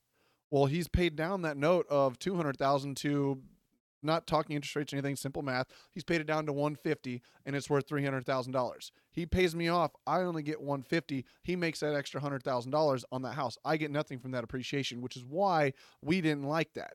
Is because I want that appreciation. And if you had a rental in COVID before COVID and now afterwards, you got a huge windfall of appreciation. You got a big equity spread now. Yep. And if you owner financed, you don't get that. Your payment is fixed. Your principal balance is fixed. You're not going to get any more than that unless that person defaults and you foreclose and get the house back. So, so, So, like, where I think say it's not a bad strategy if you make a full blown, full fledged business out of it, because there are some very successful owner finance people here in San Antonio that do very, very well because that's all they do, and they rotate and they're constantly bringing in properties, constantly sell them, and they do very, very well. But if you're just going to do one owner finance here, one rental here, this thing or the other, uh, that's why we don't like it because we're not making a full business out of owner financing notes. Like we like, uh, I don't say we like flipping houses, but we like that appreciation piece because we are very young. Now it is great for a more hands-off piece, but I was speaking with somebody about that. It's like there's a lot more upfront work with owner finance than there is rental properties, and so but on the backside there's not as much work. Yeah. So it's a give and take between the two strategies. So But coming up, uh, uh, what you can use for owner financing in a different way is you could always buy a house through owner financing. So if you come across a seller sure. that has plenty of equity in the property or they own it free and clear and they want maybe close to damn near retail, we'll buy a house like that with the right terms. Like if we if we negotiate terms on that property where we can get the property, they they're pretty much giving us the loan and we're making a payment and then we're able to rent it out for a profit. yeah, Um we'll lock that up all day long because our tenant is paying down that payment, and we're locked in with a great loan that we don't have to go to any bank for. Oh, for sure. I, I, love this example when uh, people say like around here, say a couple streets down, houses are worth for high two hundreds, low three hundreds. I walk up to you, say you own a house for three hundred thousand dollars. I say I'm going to pay you a million bucks for your house. Yeah. You take it? And I'm like, oh yeah, I'll take it. Cool. I'm going to pay you a dollar a day. Yep. I will buy that all day if somebody agrees to that. As you do the math, I only have to pay you three hundred sixty-five dollars a year, forever, for Yeah. a million bucks. You'll get a million dollars. Yeah. It's like I don't give it ten million dollars. It Yeah. does the price does not matter if I can control the terms. Yeah. So that And- is something to think about coming into a, this. an over exaggeration of what it would be, yeah, but it's it's a it's exactly what it is. It's with the right terms, price doesn't matter exactly. because with time, anything eh, real estate always makes sense with time. So it doesn't matter what the price is I as long as you finance it correctly. and I love paying off people with cheaper dollars Oh yeah, because inflation, hundred dollars at the beginning of this year, at the end of this year, is eight percent inflation over the year. That hundred dollars is now only worth ninety two dollars. Yep. But and now over time, compound that over ten years, as like uh, you're paying people off with uh, today's dollars off of previous dollars. That's why people love. That's why the I mean, the reserve came out and said it. That's like our job is to devalue the dollar. Yeah. And just add zeros to the balance sheet. So it's telling you, it's like I, I want to play their game. It's like that is why they want inflation. That's why the last couple of years, why I think they did what they did for, and COVID was a perfect example to flood the economy with money to create inflation because we had such low inflation. Because low inflation and deflation is the worst thing for government budget balance sheets, corporations, oh debt yeah. holders is now your debt is getting more expensive and your earning power is going down and your income's going down. So that's why they want that inflation. So I want to do the exact same thing. Is like I want to buy today at a fixed interest rate of three percent or even eight percent if the the numbers make sense because in the future, like I'm gonna be paying it off with those active dollars and paying off previous dollars that have been inflated away. Yeah. So so if you're right now when the market turns or if it turns, whatever happens, and you're dealing with sellers that they're like, man, these people want retail. Oh, maybe do an owner finance strategy. You know what I mean? I again, we don't mind paying retail if the terms are right, because Yeah. at that point you get uh, some low financing. And guess what? Here's the, even the better part for a lot of you guys. But if, even if you say, oh, but I don't want it, well, you can always wholesale a deal like that We've done it. because there's a ton of buyers out there that would love to get their hands on a property mean, like that. our most probably eventually will be our most profitable real estate deal that we've done. Uh, It was an owner finance deal from a wholesaler that wanted to be bought out. Yeah. Yep. He wanted the liquidity today, so we paid him today, and we're going to make the huge windfall at the end when the Yeah. owner finance terms are done in I think it's like 2025 or something like that because of the type of financing that it was set up. So it's like Yeah. I will gladly pay those and like they they say like installment payments. There's plenty of people out there tell you the way to pitch these deals and it's it's very great. It, it's genius how they present it. Yeah. For like I will gladly pay you in installment payments. I'm not taking loan, not taking interest rates. I'm just saying, just like I use the example, like uh, they didn't, they don't do it anymore. But I don't know if you ever did it, like a kid, like put something on layaway at Walmart. oh yeah, that's how I bought my first bike. yeah, layaway. It's like I'm doing the exact same thing when I buy that house, except Yeah. I get to take it home today, Yeah. and now I have to wait till I pay it off. It's like I'll pay you a hundred. You want a hundred thousand dollars? Look, I'll pay you a hundred and ten if I can only pay you five hundred dollars a month. Because I can now go out and rent, and tax is only two fifty. Insurance is a hundred. That's eight fifty payment, and I can go rent the thing for thirteen hundred dollars. Yep. That is Now, and now there's no interest rate. So like I'm making straight principal pay down every single month. So by the time I'm paying that thing off instead of 30 years, I'm paying that thing off in 10. so and then now here's a big kicker. There's an extra added benefit to the seller on this. Because if they sell their home, if or let's Yep. say it's a rental, whatever it is, and they sell that property, they're gonna have a massive tax liability. But if they do these installment plans, they won't. You know, so it won't push them to another tax bracket. It won't do any. It, won't harm them tax wise. So that's another selling feature where it's like, look, you can sell it outright right now, but you're gonna have a huge tax implication. Or we can do these installment plans, and you're gonna get your money over the course of X number of years. So then you you you separate that money over a couple years, and it's not going to be as bad, right? So I mean, great opportunity with owner finance. Get educated on it. Find the people that are educated on it because those are going to be the people you're going to be partnering with when these times come. Uh, next strategy, subject to. So subject to is much like owner finance. Um, it's a strategy. I that mean, it technically used. is owner finance. There's just different classifications. That's why I kind of gave that Yeah. example of like owner finance is true form is, is I finance it to you, whatever that mortgage is. So sub two is is an owner finance. It is, but it's a different type. So it break down a subject to deal. Like, what's that look like? Okay, so subject to deals, you're buying it like that example I used earlier of the mortgage of a hundred, per- a hundred, hundred thousand, whatever it may be. So subject to just really means I'm buying a house subject to the existing mortgage. So and switch the roles. I approach John as a seller, and he's in foreclosure, and say that he it has no, he's got some equity, not a whole lot. And for me, the investor, I come and say, hey, I can't give you any money. Maybe I give you a thousand bucks to move out or whatever it may be, because there's not a lot of equity in there and there's not a lot of big spread. So for me, I come in and, and say, I'll take that payment over. And there's like, what do you mean by that? It's like, look, you're ten thousand dollars behind, twenty thousand dollars behind. I'm gonna come to you, buy your house. I'm gonna reinstate your mortgage, and I'm gonna buy your house subject to that existing mortgage. Your name is gonna stay on that debt, but I'm responsible paying for it. So John goes off his way. I reinstate the loan. I get the title. I go through. I rent it out. So now my tenant pays me fifteen hundred a month. His payment, John's payment is twelve hundred dollars. I now go pay that mortgage on his behalf, the twelve hundred dollars to the bank. So I bought the house subject to John's existing mortgage. He's still responsible for the debt, but I own the deed to that property. So I make the payment on John's behalf. So it's a win-win for everybody. He doesn't get foreclosed on. Tenant gets moved into the house, gets a house, and I make a little bit of cash flow in between.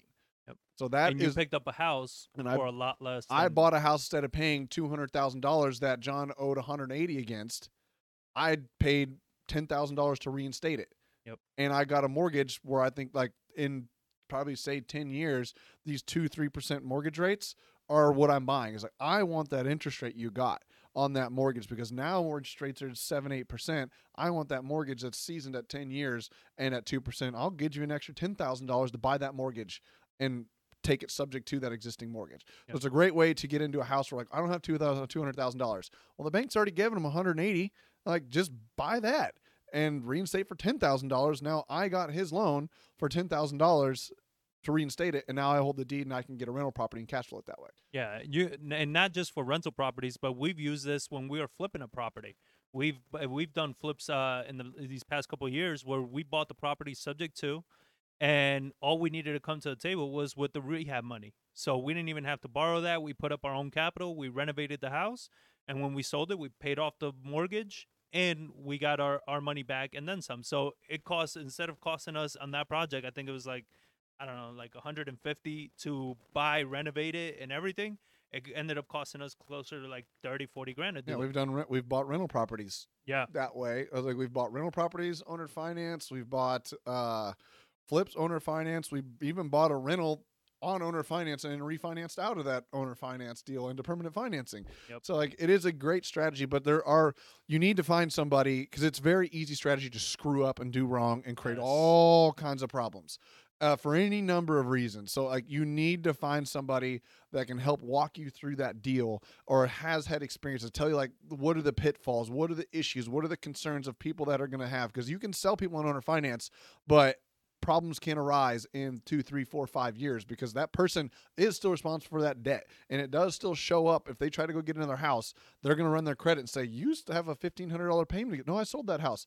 That doesn't matter. Your debt's still attached to that property. That name is still attached to that mortgage. So that's going to negatively impact your ability to get credit in the future if it not done right. yeah. You you gotta be careful, especially with a lot of these uh, YouTube gurus that they make these strategies seem so simple, but you gotta look in your in the market that you're buying in. What are the state. laws? The, The state, state- you're in. yeah. very Wha- important. what the regulations are there, what are the contracts that you should be using.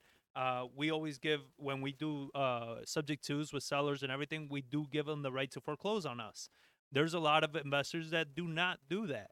So, and that's, in our opinion, you know, that's a, a really messed up way of doing it because you can completely jeopardize the credit, everything, and they're the ones that are going to get foreclosed on, not you, and you don't care. So always do it the right way. This is a very powerful strategy. Yeah. But it's a strategy that can get you into a lot of trouble and it can get a lot of people into trouble. So make sure you you're seeking out again, don't find a guru from another state, another market. Find people that are local to your market and get their knowledge, their information. Talk to Yeah. your local title companies. What documents, what contracts do they like to use?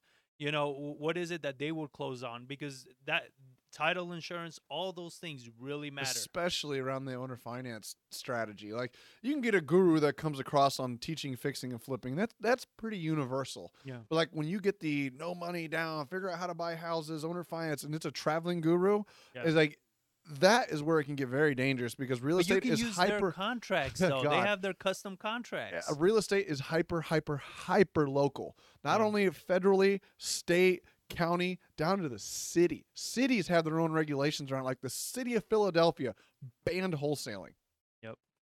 If you're going to traveling guru and you go through Philadelphia and you can say you're wholesaling, you don't know your local regulations, and you do that, like you just screwed yourself. Yeah. So especially around this strategy, because there are all kinds of different laws around the disclosures you need to do, the different types of things you need to say it, it- around a lot of that stuff. So, like when it comes to the owner finance piece, and you're going to get a lot of these people coming around, especially now with the uh, market we're in. I, I feel like you're going to get a lot of gurus coming out preaching the no money down stuff like that. You need to be, you need to be very, very uh, diligent in who you listen to on that kind of stuff. So Yeah. you can get base education for sure. Yes. It's great. You can get knowledge, you can get terms, you can get possibilities. But when it comes to actually executing, make sure you know somebody that's in that local market and has done it in that specific area uh, to help guide you, on, especially on your first one. Yeah, that's very important. So subject to again, that's an amazing strategy. It's gonna it's how we got started in real estate. When I got started, I was doing uh pre foreclosure marketing and it was all subject to deals. I mean, it was you know, it was the bread and butter of how we started. So and it's all coming right back around. Um, so definitely start learning that strategy and find the people that know how to do it in your local market. Now, the next thing I wanted to talk about, and this uh, we probably should have started here, but one of the most powerful, powerful, and and I want you to lean in and pay attention Listen, to turn the volume, turn the volume Yeah. up. Tell the dog to be quiet. Tell Kids go to everybody the room. shut the phones off, put them in your microwaves. Um, this is a time to Oh really listen. It's networking. None of this is gonna work for you if you don't have the right people, the right group of people around you that you can ask, you can reach out to, you can partner with, you can uh, you know tap on the shoulder to, to help you out. None of this shit is gonna help you if you don't have that group and those resources available to you. So you need to be networking. The best networking that I like to do is the happy hours, the coffee events, all these little the smaller ones where you can have more one-on-one interactions with people. Yeah. Um, and when you go to the REIAs, I usually when I go, I do the networking part, and whenever the presentation or the sales pitch starts, that's when I typically leave because I just go for the networking, right? I want to meet the people, and you want to start meeting investors that are savvy investors that have been doing this. I would say at least a decade, right? Not people that just started in the last three years, four years, two years. They're not going to be people that most of them may not be around in the coming years. So, but the people that have been doing this for 10 years, 15, 20 years, they know what's happening. They know how to invest. They know how to buy. So these are the people you want on your list of contacts, whether you're wholesaling, you want them as buyers, if you're investing, flipping, buy and hold, anything like that, you want them as your as for like consultants. You know what I mean? Like these are people that right now we're doing a deal uh, on a type of strategy that we've never implemented before, and we have our people, our Rolodex, our, our Rolodex, right? we have a Rolodex. Is that a watch? yeah, it's a knockoff version of the Rolex. yeah. Um, but we have our, our contacts that we reached out to one of our, our coaches and we asked him about this deal and everything. We're partnering with him on the whole thing. He's quarterbacking this whole deal. We've never done this type of deal before. So after doing this, we're going to know so much more because now we learn what contracts he uses, what's the process he does, how are the steps that he takes. So we are learning from somebody that's done this Oh. hundreds of times. I mean, that if you can look at our story and we tell people like people like. I mean, I'm not. This doesn't sound uh, arrogant or cocky, but the people look up to us and they they've said it like, "Oh my God, you guys look like you're killing it," all this other stuff, and it's like we still it's like we got here by partnering with other people so we can learn. We're still doing that seven, eight years later. I don't know a strategy. I know it's possible. I found a guy that knows how to do it. Yeah. I'm partnering with him and I'm giving him 50% of the profit and I'm doing all the work. Yeah. And that's how we started. And that we still do that today to learn a new strategy. What we did when we first started, giving 50% of our profit away on a flip for somebody else to bring the money. We don't do that anymore because we don't need to do that anymore because we know what we're doing and we have the credibility behind doing that and the confidence to do that. Now, this one, I don't have the credibility or uh-huh. the confidence to do this type of deal we're doing right now. They do, but now I can go through and watch the whole thing. They get a huge chunk of money, they benefit from it, and I gain all kinds of knowledge. And that's where I say a lot of people, you can't get freaking greedy on doing your first deals.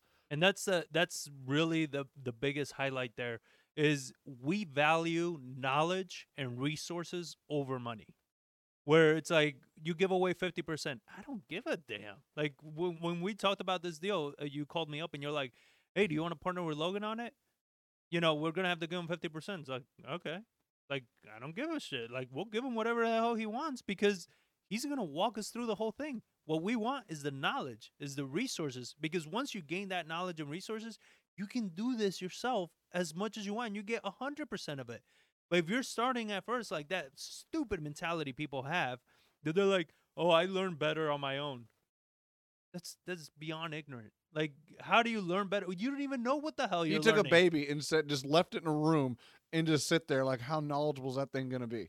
oh very and, and that's just said like you, our brains do not just absorb knowledge without experience other people somehow like Yeah, you can read learn. books somebody wrote that damn book Yeah. you just learn from somebody so uh, i learned better on my own like yeah you had to learn from somebody We we partner, we network, we we have always we're all, even when we already think we know the answer, we still call people that are smarter than us, that have done this more than us, and we pick their brains because maybe they know a way to do it that we don't. And the more successful we've become, the more money we spend on coaching and training and education. Because we know that's where the value is. It's not on just making more money. Because if you don't broaden your knowledge and your experiences and your resources, you're not going to make any money. So make sure you're out, you're networking because uh, that's the other thing that's going to happen when if the market does churn and it turns bad, you're going to start seeing a lot of these REIAs go out. You're going to start seeing a lot of these meetups go away. So you're not going to have access to all these people. So take advantage now, get out there and network in your local market. So the next thing is focusing primarily on income producing assets. So we are no we're not speculating, you know, we're not getting into the flipping uh, as much as we were. We're we're not doing all those things. We're focused more on income producing assets and when it comes time to what we're wholesaling, we're marketing to income producing assets because that's who we know the buyers are going to be. Yeah. So you want to break down what that looks like in all spaces. So what we had been doing these last several years, we were targeting things that uh, we now classify as equity properties because they don't make sense as rentals, they don't make sense as owner finances. The only way it made sense is the fact that I could buy it for one price, I could improve that property and sell it for a higher price and make a spread in between. That's the only really thing that made sense because I was going after that equity piece that I was able to force into that property and sell. So an income producing property is something that a or we've talked about rental properties owner finance deals. Those are income producing assets and those typically tend to be more of a lower price point home or a multifamily commercial style property whatever that may be. It means that somebody's able to produce an income with that asset. So owner finance piece we talk about i can buy a house for $70,000. I sell it to somebody else for say $80,000. They go borrow $100,000 against that property, put that 20,000 into the property, sell the thing on payments for 140, and now they make a spread in between because they only own 100. They make a $140,000 note on that and they make a spread in between on that piece. So that is an income producing property. Why we're doing that is because that person does not care about interest rates that the Fed is doing, which are traditional mortgage rates, because they're never touching that prop that that property. Because when they bought it from us for 80 and borrowed 120, they used private money at say 8%. Now they went and sold that thing with payments to somebody that can't qualify for a mortgage, whether it be credit issues, um, some form of reason they can't go get a traditional mortgage. So, but they can say, I can afford that payment at 140,000 and say their interest rate is 10%, whatever it may be, 12%, 14 is usually higher interest rates and stuff like that. And now they sold it for 140 at 14%. So they owe debt of 100 at 8 and they own an asset at 140 and 12% interest and they create a spread. They never once touch the Fed. They don't they don't care what it is Yep. because that they are looking at basically payments on what that person they're solving to the payment on the back end. Yeah. So that's why we call those types like income producing assets. And then you have your rental properties, which everyone knows those, commercial, small multis. Those ones still depend on the interest rates of the Fed, but if you have a 5 unit property, it's a commercial loan. That's the same type of loan you're going to get for an 8 unit, a 10 unit, 15 unit. Everyone's playing on the same uh, playing field when you get into that 5 plus units. Yeah. So y- it makes it easier. They're sol- they still everybody in that asset class has to solve to that payment. Yeah. So it's a little bit different game. So that's why we're now targeting income producing assets. And then the other benefit to marketing for these deals. So if you're a wholesaler and you're marketing to these, you're gonna get better deals this way because you're gonna be able to offer more income producing buyers. They're willing to pay a little bit more because they're gonna be holding on to the property so they can wait for the equity. Um, versus a fix and flip buyer, they need steep big discounts because they're looking to buy it, fix it up, and sell it right away. So they need those margins. Where a buy and hold buyer may not even need to fix up the property if it rents as is. So you have a lot better negotiations. You can possibly wholesale it for a little bit better profit. Um, you're most likely definitely going to find a buyer for it. So we love income producing assets because I think the buyer pool is definitely going to be there. Uh, they're going to be there at a higher price point than your fix and flip buyers. You're going to have better opportunities with uh, when you're negotiating deals, um, and you're definitely going to be able to make some more money in that respect. So definitely start targeting more income producing assets versus um, you know these massive you know flips, historic deals, and all those things. I think you're going to see a, a bigger struggle in those areas. And lastly, the biggest uh, thing in order when you're doing marketing or any type of lead gen and everything is going to be your follow up game. If you don't have a follow up system, and we prefer a, a CRM, uh, the CRM that we use is REsimpli, ends with a I, not a Y. And if you go to resimpli.com forward slash AIJ, uh, you'll get a discount if you sign up to it. And um, we this is a CRM we've been using for over a year. We love it because here's the thing. Like I said before, you got to make disrespectful offers, right? And what I mean by disrespectful offers is you just got to make offers that are low enough to protect your investment, to protect the investor. Like you, you got to, you know, you got to understand where the market is going. And a lot of these people are gonna, they're gonna tell you no at first. But what we've been realizing is because we're following up with them, a few months later, all of a sudden they're entertaining those offers because they're realizing that's like, man, the market's changing. I'm not getting anywhere near what I wanted. So they're starting to come down. But what I see with so many people is nobody follows up. They try one time, they tell them no, and that's it. And I'm like, well, now the next person that follows up with them is going to get the deal. Because these people, if they're interested in selling, they're going to still be interested in selling. You understand? Because they have something that's making them want to sell. So if their motivation is strong enough, they're going to sell at some point. The difference is are they going to sell to you or are they going to sell to somebody else? So if you set up a good follow up game and you are following up with these people, you know, touching base and trying to make sure to do they need anything else, just checking in on you, seeing if you have any other questions, just keep following up because eventually these people will come down to the price that makes sense for you and for them to sell. So and and within that one of the things that I wanted to bring up that I thought was really funny is uh our acquisition manager she was telling us how we've been getting deals because a lot of wholesalers right now are so disrespectful when they're speaking to sellers. So we're marketing the foreclosures and everything and they're telling us like yeah, hey, uh, so when can I go see the house? You're like, what do you mean? Like, well, you're you're in foreclosure. You're gonna lose the house, so you got to sell it. When can I go see it? It's just like, well, screw you. I'm not selling it. I was like, wow. Like, yeah. Be have some empathy here. You know, these people are in foreclosure. A lot of people in foreclosure, they're very, very emotional because it's a very stressful situation. And for you to just approach them with like, you know, hey, it's like like I said, like going to a bar, and as soon as you walk in the bar, you see a girl, you're like, oh, you want to go home? Like, you know what I mean? Like, build up a little a little rapport first. Try to get to know them a little bit. Try to get them to like you before you try to close them so quickly. And and that's one of the things that follow up game helps in tremendously is you go building that rapport. You know, and with foreclosures, they're so emotional. There, there's so much going on. They're so stressed out. It takes a few calls sometimes to kind of really show them that you care. You're there to help. You know, they can they can rely on you. And once they trust you, once they like you, chances are they will sell to you.